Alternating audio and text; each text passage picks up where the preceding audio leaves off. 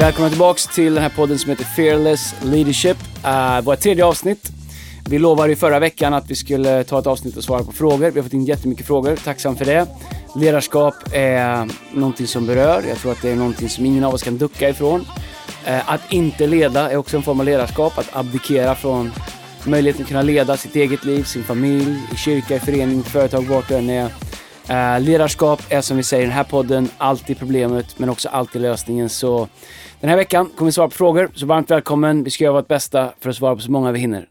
Fantastiskt, tack Andreas. Ehm, så mycket människor som mejlar in till oss och vill prata med oss. Fearless at hillson.se. Mejla mer till oss där vi vill höra från er, höra vad ni tycker är bra, höra vad ni tycker vi borde kunna göra bättre. Jag är inte säker vi kan ändra på, på allt det där, men eh, det gör vi. Eh, lite frågor på varför vi pratar så mycket i munnen på varandra.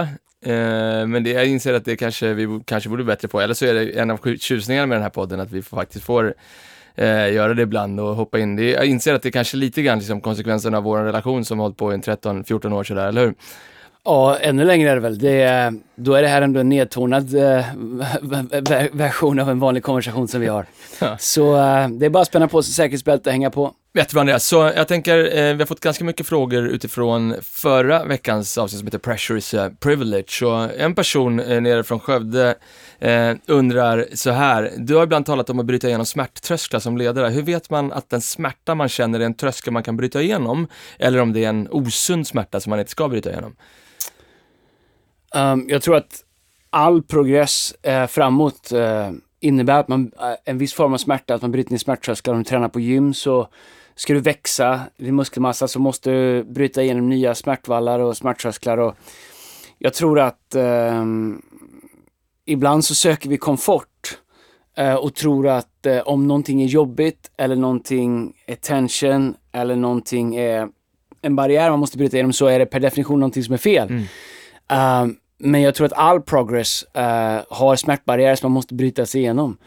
Um, jag tror att om det är hälsosamt eller inte hälsosamt, jag tror att eh, är du i en kontext där du har en ledare så om du vet att du har en ledare som vill ditt bästa, som ser det bästa i dig, som är committad till dig, um, då är du i en miljö där den utmaning som du kanske får, eh, får av den personen är gjord av någonting som vill ditt bästa. Och um, om du får en utmaning där du känner att du måste bryta igenom smärttrösklar för att göra det, så har det förmodligen att göra med att din ledare ser mer i dig än vad du gör själv. Jag tror att det är väldigt få människor av oss som har förmågan att själva ta oss över de eh, smärttrösklarna eller över genom de liksom barriärerna som krävs för att bli det bästa vi kan bli. Utan ofta så behöver vi någon som pushar oss, som ser mer i oss, som utmanar oss.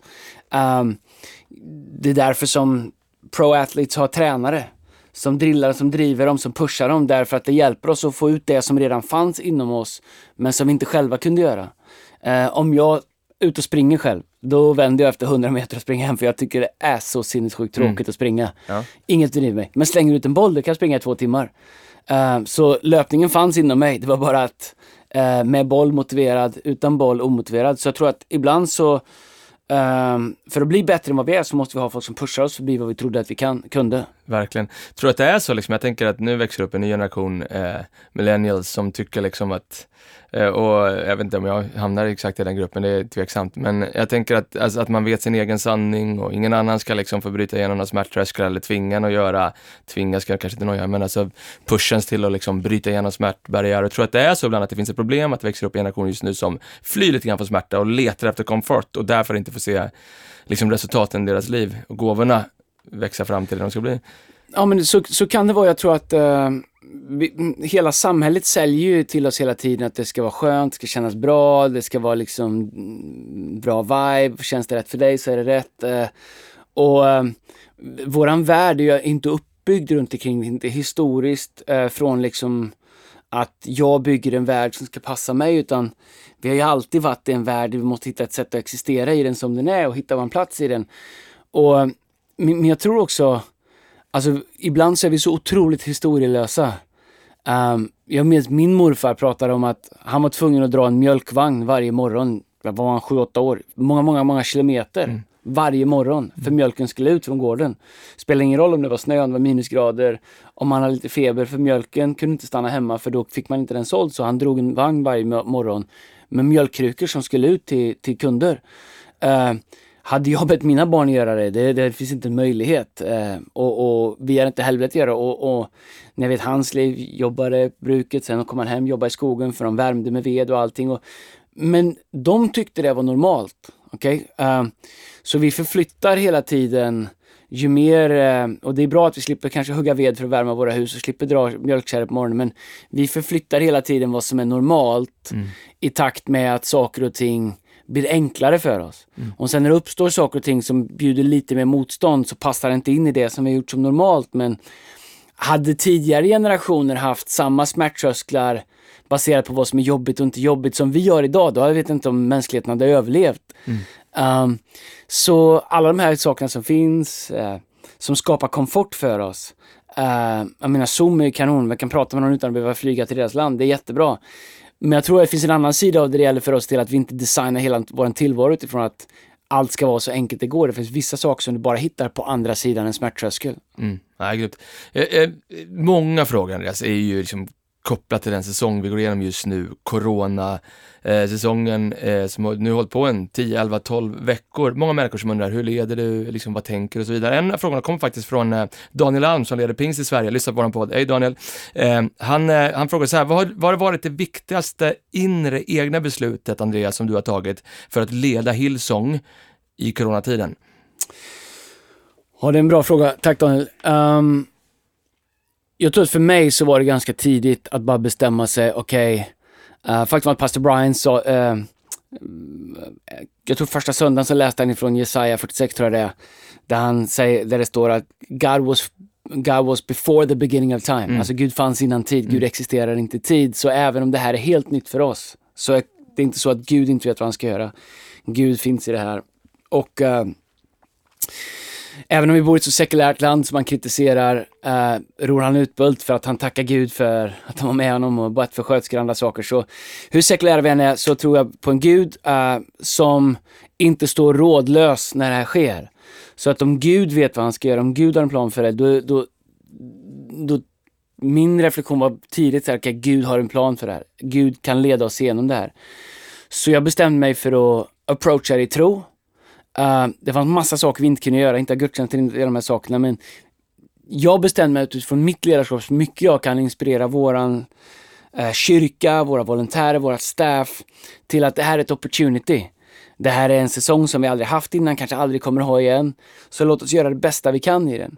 Och ena sidan hjälpa så mycket människor som vi kan med, med uh, i vårt care-arbete med allt vad som liksom är byproduct av eh, coronan. Men å andra sidan också vad det gäller det som är vår verksamhet i kyrkan.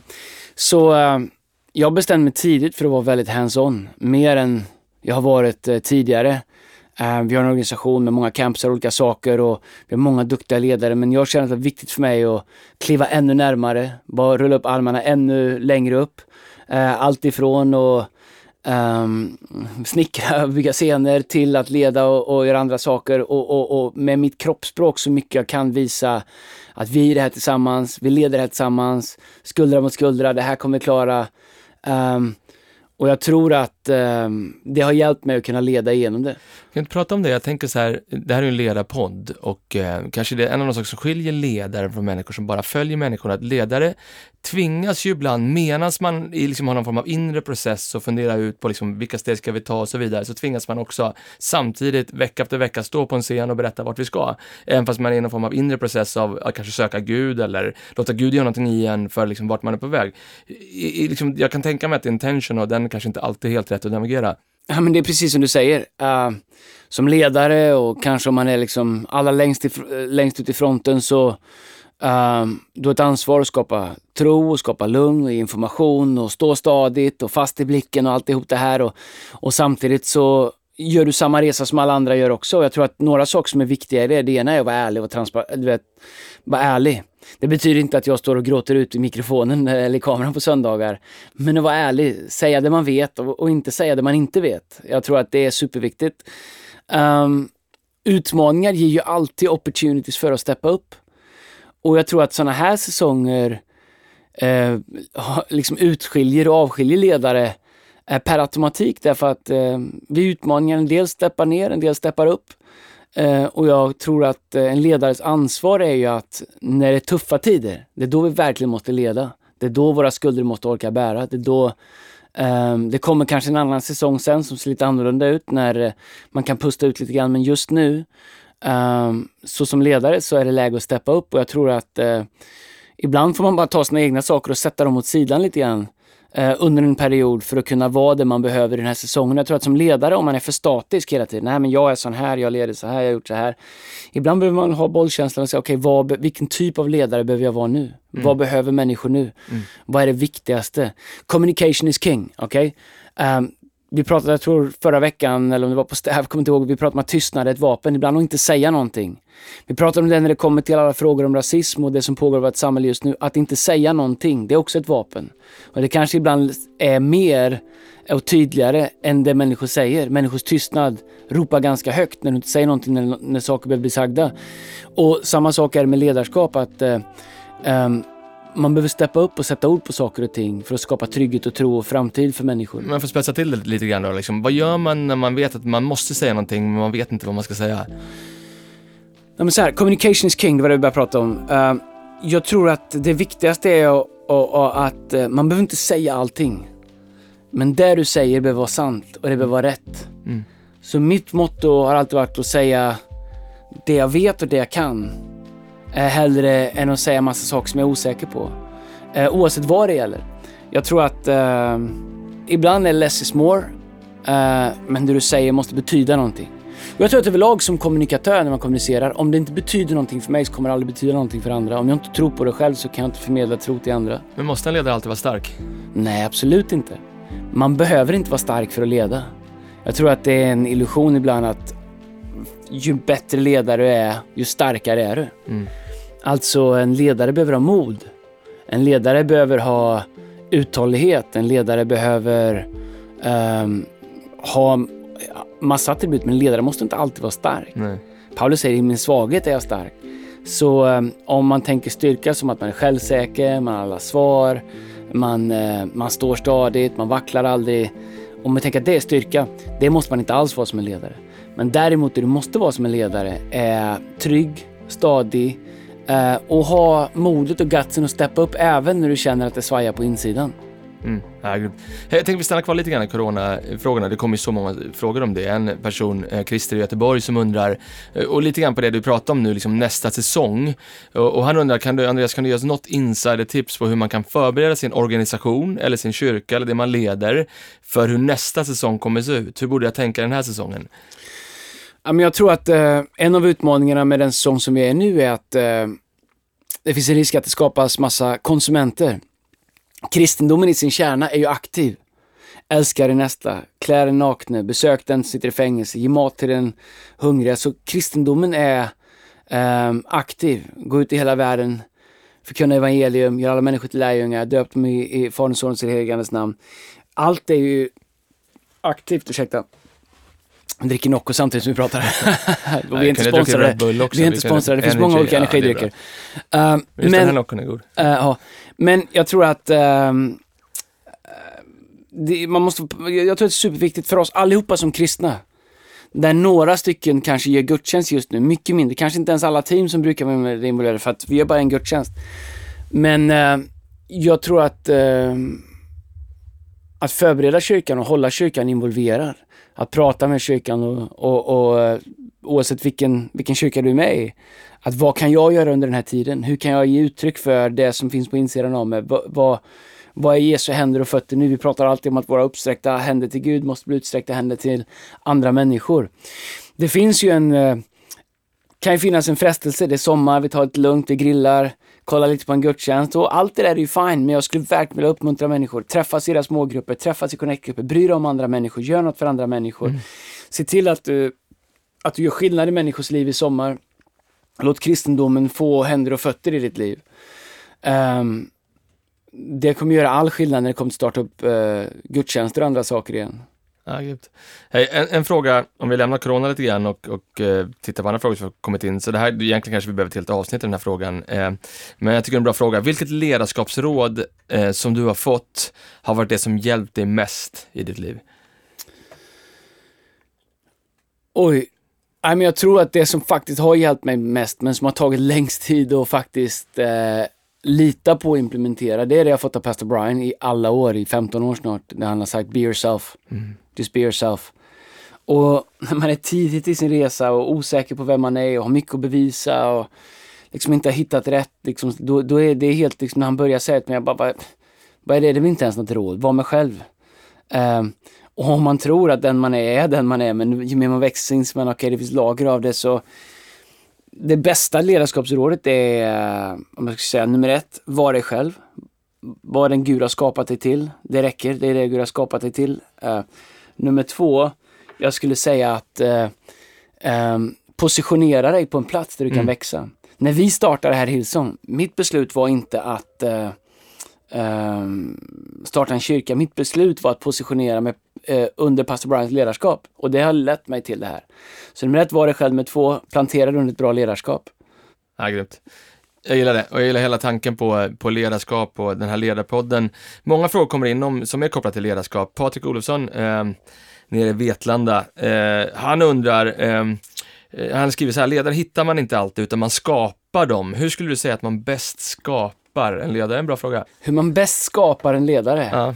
Uh, man skapar en ledare bra, beror på hur man ser på. Jag vet inte om man skapar en ledare. Jag tror att det finns uh, någonting som man kan hjälpa till och, och uh, förädla, förvalta, förfina. Tror du menar reser upp? Ja. Jag tror att alla människor är ledare om de vill. Jag tror att det finns, alltså, jag tror att alla kan välja att leda. Faktum är att alla leder. Um, att vi sa det tidigare, att inte leda är också ett ledarskap. Men jag tror att uh, för mig så är det jätteviktigt att ha, skapa ett klimat där ledarskap är någonting bra. Där människor vill leda. Paulus säger det i första Mosebrevet kapitel 3 tror jag det är, att om någon vill bli en ledare så är det någonting bra. Jag tror att det första med är att börja bygga en kultur och en miljö där ledarskap är bra. Jag vill bli en ledare. Det är någonting som är positivt, som vi firar, som vi, som, som vi tycker är bra. Um, och när man sedan har gjort det, och, men har du ett sånt klimat för din kultur kommer producera, där du, där du what you celebrate you get. Um, så det är superviktigt. Men sen tror jag att det är alla klassiska saker, mentorskap, alla de här sakerna. Men framförallt så tror jag att vill du bygga ledare så måste du göra rum för människor i ditt liv. Mm. De bästa ledarna jag har rest upp och reser upp, de har plats i mitt liv. Vi gör en resa tillsammans. Så det finns massa bra böcker att läsa, massa bra kurser att gå. Men det fanns en anledning att lärjungarna gick med Jesus i tre år. Det fanns en anledning att eh, Elisa var med Elia under alla de här åren. Det fanns en anledning att det, att det är en princip genom hela Bibeln. Jag tror att eh, bra ledarskap, eh, det måste sökas hos den som vill bli ledare. En sak som jag har slutat med för länge sedan, det är att försöka övertala människor eller tvinga människor. Utan Paulus säger om någon vill bli en ledare så önskar han mm. någonting bra. Så om det finns människor som vill bli ledda, vill bli formade, vill bli utrustade, vill bli utmanade, vill bli stretchade, eh, vill lära sig att tjäna, därför att allt ledarskap börjar med att lära sig att tjäna. Och hittar du människor som vill det, gör rum för dem i mitt liv, låt det ta tid, ta med dem på resan, sätt upp dem för wins och eh, ge dem utrymme att pröva sina vingar. Jag är utav den eh, den åsikten att jag kastar gärna ut folk liksom på djupt vatten och så får de lära sig att simma lite under tiden. Givetvis finns man där men jag är för att ge människor opportunities tidigt. Jag gillar den här grejen, jag vet inte om du minns det, men för, för många, många, många år sedan så hade du en ledarskapsundervisning som bara högg tag i mig, och som jag ofta går tillbaks till och du pratade om de tre C, eller tre K, du pratade om att det är tre saker du letar efter, men du kommer ihåg det själv. Du pratade om eh, att du letar, när du letar efter nya människor du ska läsa upp, så commitment letar du efter, du letar efter karaktär och kapacitet. Kommer du ihåg det? Ja. Vill du utveckla det? Ja, um, jag tror att um, ett commitment är någonting som varje person måste äga. Alltså jag kan inte göra någonting mer än vad du är committad till. Uh, uh, det andra är ju karaktär, vilket är det viktigaste. Jag tror att uh, problemet med, med, så mycket ledarskap idag, det är att vi, vi har så mycket män, människor som har inflytande men som inte har karaktär. Mm. Och jag tror att det här är ett, ett problem som vi kommer se i vårt samhälle växa. Där det finns en skillnad mellan uh, influence och karaktär där det finns en diskrepans mellan identitet och karaktär. Um, när vi tittar på vad Gud utväljer i Bibeln så verkar karaktär mycket viktigare än kvalifikationer. Mycket viktigare. Gud har inga problem, han vet vilka gåvor han har lagt i oss. Men Gud har ofta utmaningar med att bygga våran karaktär. Alltså, ärligt talat, i början av min ledarresa så var det här en, det var en utmaning för mig. Tog gärna en genväg om jag kunde, hade ärligt hjärta, ville tjäna Gud, göra stora saker. Men karaktär, det var liksom Ehm, men jag är, jag är tacksam för under åren haft människor i mitt liv som har lärt mig värdet av karaktär, värdet av integritet. Därför att weighten av vårt ledarskap, och ska vi bli riktigt andliga, våran smörjelse, det är en Guds gåvor i våra liv. Karaktären är kärlet som håller det. Ju större och starkare karaktär du har, ju mer kommer Gud kunna hälla i dig. Så om vi tänker att karaktär i vårt liv är det kärlet som håller oljan, kärlet ja. som håller smörjelsen. Problemet är att det kan flöda hur mycket olja som helst i men om ditt liv läcker, om du inte har karaktär i ditt liv, um, då kommer det aldrig bli någonting.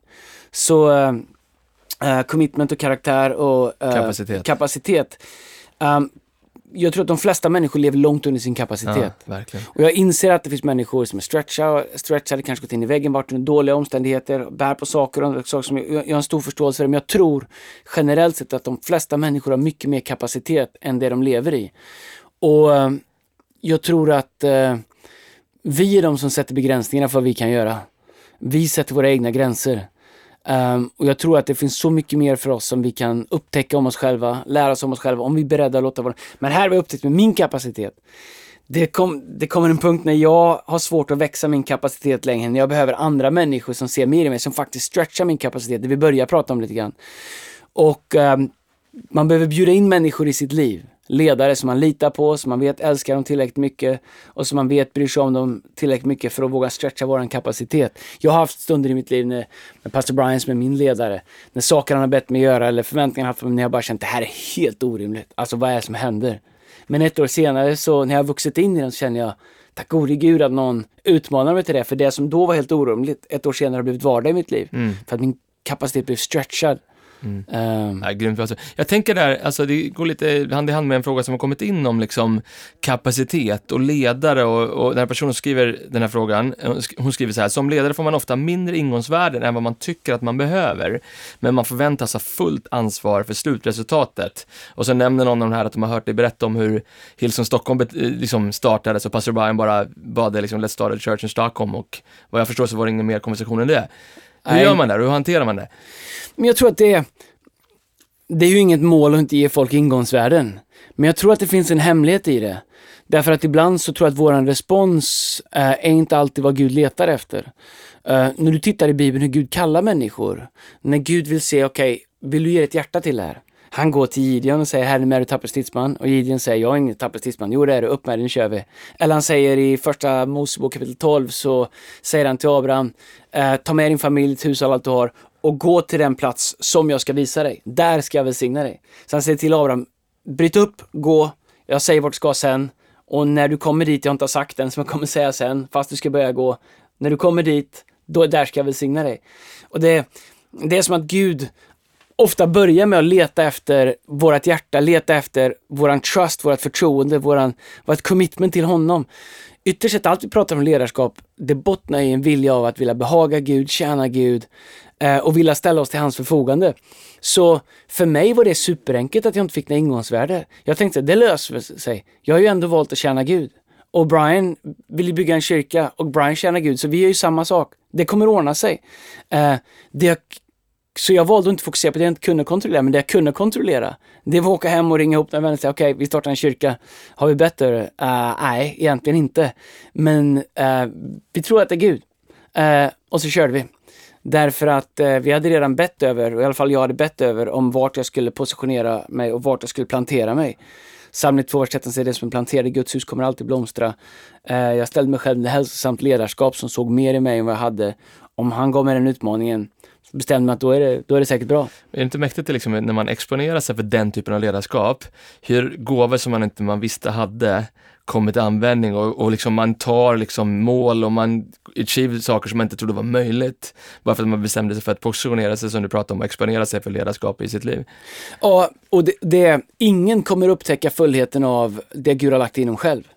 Alltså, jag tror att en av de finens bästa trick, det är att ta människor som uppenbarligen är begåvade, uppenbarligen har talang, uppenbarligen så har gåvor från Gud, men göra dem till bara liksom frifräsande frilansare utan någon form av auktoritet i sitt liv, utan kontext, utan någon som kan tala in i dem. Som, eh, där man ser absolut det finns gåvor här, men man ser, det blir aldrig riktigt någonting. Alltså det finns en anledning att Gud har skapat en struktur som han har gjort. Där man är bara ledare och man har en ledare i sitt liv. Jesus säger själv, mitt bröd är att göra hans vilja som har sänt mig. Han säger att eh, eh, jag talar inte av mig själv, jag talar av Fadern. Så Jesus säger, fast Jesus har varit med i skapelsen, har varit med hela tiden, så, så demonstrerar han att weighten av mitt ledarskap mm. kommer från han som är min ledare, mm. min fader. Mm. Och, och det, det, det är samma sak i allt det vi gör. Och jag tror att eh, om du aldrig kan gå in i en kontext där du kan bli ledd så kommer du aldrig kunna upptäcka fullt när dina gåvor därför att Gud kommer använda andra människor för att hjälpa dig upptäcka vad som finns på insidan och att utrusta dem och att slipa dem och att se till att de växer i harmoni med din karaktär. För många människor har låtit sina stora gåvor som Gud har lagt i deras liv ödelägga deras liv därför att de lät inte någon leda dem när det kommer till deras karaktär. Yeah, wow. Andreas, jag tänker vi kanske ställer en sista fråga här. Ehm, jag har fått en fråga från Per-Johan Stenstrand god vän till oss. PJ. PJ. Han PJ. PJ, han undrar så här, hur bygger du energi i eh, din tjänst som ledare? Hur hämtar du inspiration och hur, hur hämtar du kraft? Men jag tror att det, för mig så är det, det har blivit annorlunda sen jag blev lite äldre, jag är inte gammal men, men, men ja, men uh, jag är väl lika gammal som genomsnittslaget ja. på Djurgårdens fotbollslag, är inte det? Äldst i det här rummet, Ja. Um, vad heter det? Nej men jag tror att man måste hitta vad som funkar för en, men också lite vad som funkar i den säsong man är i. Mm. Uh, för mig, jag gillar att vara ute i skogen. Uh, gillar att kolla på sport. Uh, gillar att träffa kompisar. det är viktigt för mig.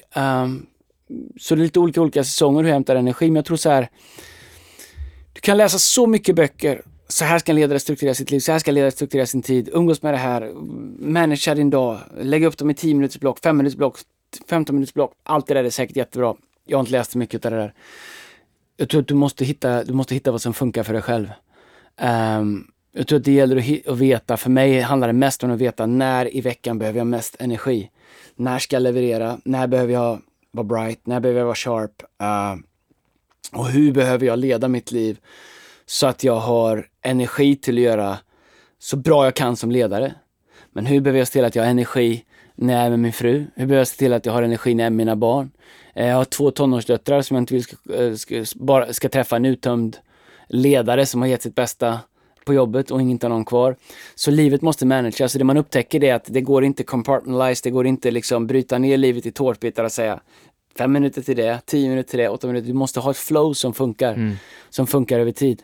Eh, dessutom så, jag tror att eh, om man hittar en förmåga att inte ta sig själv på så sjukt stort allvar, då, eh, utan kunna garva med vägen, ha folk som, eh, som, eh, som älskar dig, som är runt omkring dig, som du kan leda, men som du också kan ha en vänskapsrelation med, det är, det är avgörande. Du må, om du inte älskar det du gör så kommer du aldrig göra det tillräckligt mm. länge. Ja.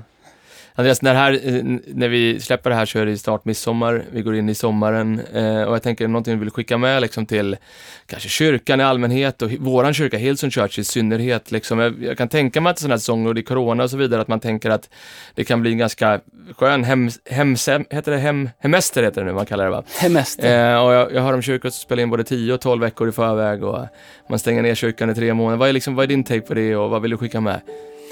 Ja, men det skulle jag vilja säga nummer ett är Håll din relation med Gud levande.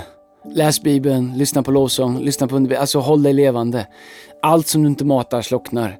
Ditt inre liv med Gud kommer slockna. Ge det tre veckor utan attention och eh, jag lovar att det är inte det du skulle vilja att det var eller där du längtar efter att det skulle vara. Um, jag tror att ett sätt att uh, hålla sig brinnande det är att göra saker för andra. Se till att den här sommaren, du, vi har ett grymt opportunity, så många människor hemma. Um, bjud in grannar, bjud in vänner. Uh, tänk på dem som sommaren inte kommer bra. För jag vet massa människor som kommer en tuff sommar. Barn som borde få komma iväg från sina hemmiljöer som kanske inte kommer kunna göra det förutom att vi gör några pop-up camps. Men det finns många människor som skulle kunna behöva dig. Gör någonting för andra människor. Öppna dina ögon. Använd lite ekonomi, använd lite tid, använd lite energi, använd lite space som du har.